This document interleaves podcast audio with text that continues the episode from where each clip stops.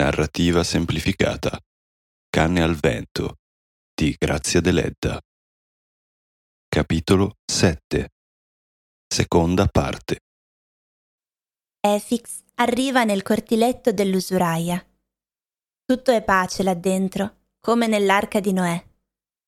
Le colombe bianche tubano con le zampe posate sull'architrave della porta, sotto un tralcio di vite. E in questa cornice l'usuraia fila, coi piccoli piedi nudi dentro le scarpette ricamate, il fazzoletto ripiegato sulla testa.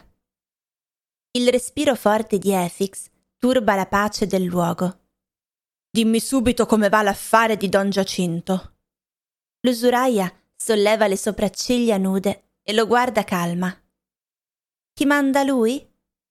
Parla, e subito anche. Con un gesto minaccioso le ferma il fuso ed ella ha paura ma non lo dimostra. Ti mandano le tue dame, allora. Ebbene, direi loro di non preoccuparsi. C'è tempo per pagare. Non ho fretta. In tutto ho dato 400 scudi al ragazzo. Egli ha cominciato a chiedermi soldi quando eravamo alla festa. Voleva fare bella figura. Diceva che aspettava soldi dal continente. Mi ha rilasciato una cambiale firmata da Don Predu.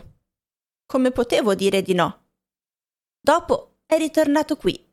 Mi ha detto che i soldi del continente li aveva giocati col milese e li aveva persi. Io gli ho detto che portavo la cambiale da Don Predu.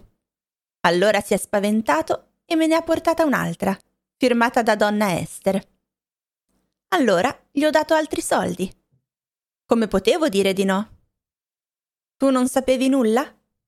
Callina conclude, riprendendo a filare.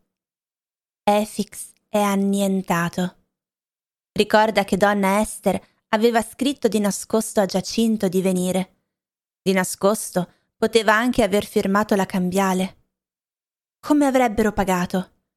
Gli pareva di non potersi più muovere d'aver le gambe gonfie, pesanti di tutto il sangue che gli scendeva giù, lasciandogli vuoto il cuore e la testa e le mani immobili. Come avrebbero pagato? E l'usuraia continua a filare e le colombe continuano a tubare e le galline beccano le mosche sulla pancia rosa dei porcellini stesi al sole. Tutto il mondo è tranquillo Solamente lui soffre.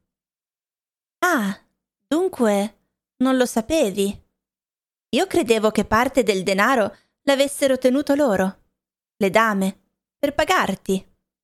Anzi, volevo proporre a don Giacinto di scontare i dieci scudi che tu mi devi.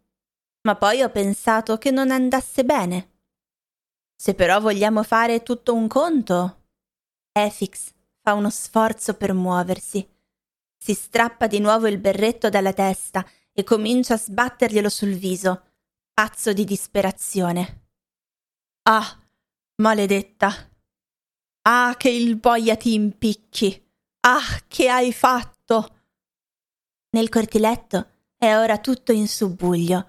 Le colombe volano sul tetto, i gatti s'arrampicano sui muri. Solo la donna tace per non far accorrere gente ma si curva per sfuggire ai colpi, indietreggiando. E quando entra dentro la cucina, si gira verso l'angolo dietro la porta, afferra con tutte e due le mani un palo di ferro e si alza diritta, ferma contro la parete, terribile come una nemesi con la clava. E ora è lei a far indietreggiare l'uomo, dicendogli sottovoce, minacciosa, Vattene, assassino!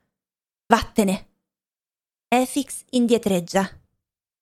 Vattene! Che vuoi da me, tu? Vengo io a cercarvi, forse? Venite voi tutti da me, quando la fame o i vizi vi spingono.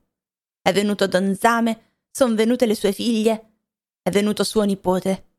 Sei venuto anche tu, assassino.